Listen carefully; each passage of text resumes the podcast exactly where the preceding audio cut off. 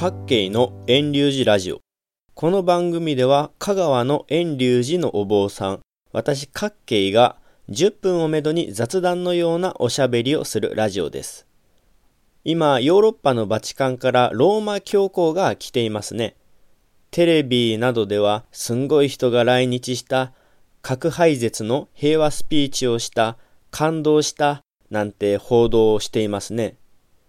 でもですね、あれと同じスピーチを日本の宗教者がしたら見向きもされないんですよね。全日本仏教会は60年以上前から核廃絶を訴えているのに無視されていますからね。本当にローマ教皇が影響力のある人物なんだったら、核兵器の落とされた国じゃなくて、核兵器保有国や核兵器を落とした国でスピーチをして訴えてほしいなと思います。まあ今日はそんなお話をしたいんじゃなくて、先週予告したようにワインのお話をします。11月の第3木曜日は有名なボジョレーヌーボーの解禁日でしょ？それでワインの話をしたかったんです。ちなみにワインってどんな飲み物か知っていますか？果実を発酵させたお酒がワインですね。つまりアルコールの飲み物です。お坊さんの私は法事のお供えにお酒やワインやビールをお供えしてもいいですかと時々尋ねられます。どうしてそんなことを聞くのか逆に質問してみますと、仏教ではお酒はダメなんじゃないのなんて言われます。うーん、確かにそんな決まりがあるような気もしますが、飲んだらダメだよと言われて、はい、わかりましたと素直な人ばかりでしょうか。飲まなくて済むなら飲まない方がいいのでしょうが、世の習い、人の習いでは飲んでしまうことの方が多いんじゃないでしょうか。他の宗派のお飾りは詳しくは知りませんが、浄土真宗の飾りで言えば、あえてお酒を仏壇に飾る必要はありません。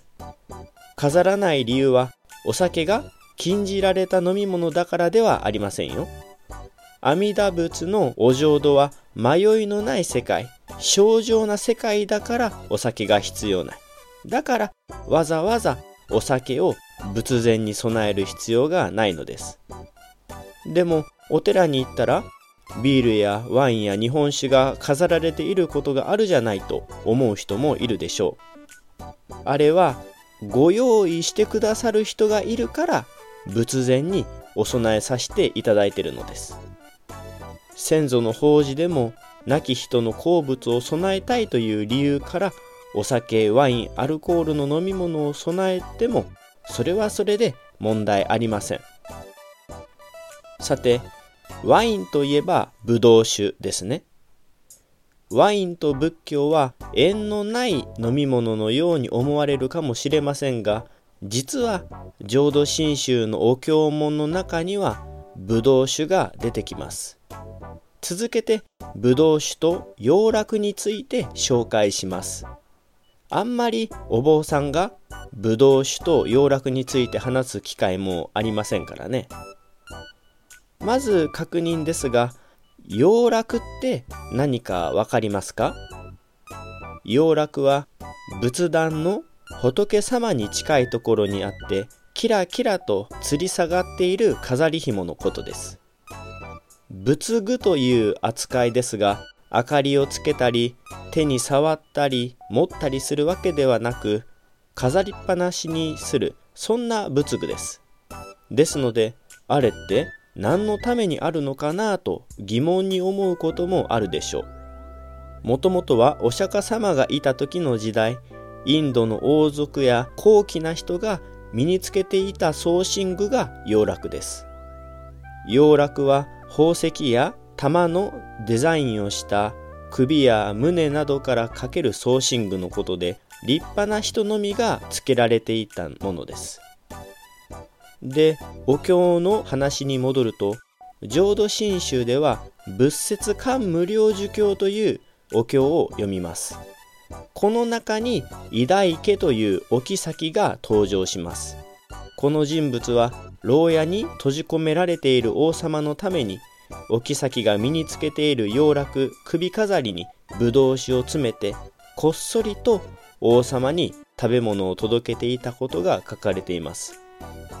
仏壇にぶら下がっている洋楽のどこに飲み物を入れる場所があるんだと思う人もいるでしょうがよくよく洋楽を見てください。ブログ記事から聞いてる人は私のお寺の洋楽写真を載せておきますので見てください。丸っぽい玉や鈴みたいなものがたくさんついていますよね。あんなところにブドウ酒を隠し入れて運んでいたのです。漢無量寿経では洋楽とブドウ酒のそんなエピソードが書かれています。最終的に偉大家というお妃はお釈迦様の前で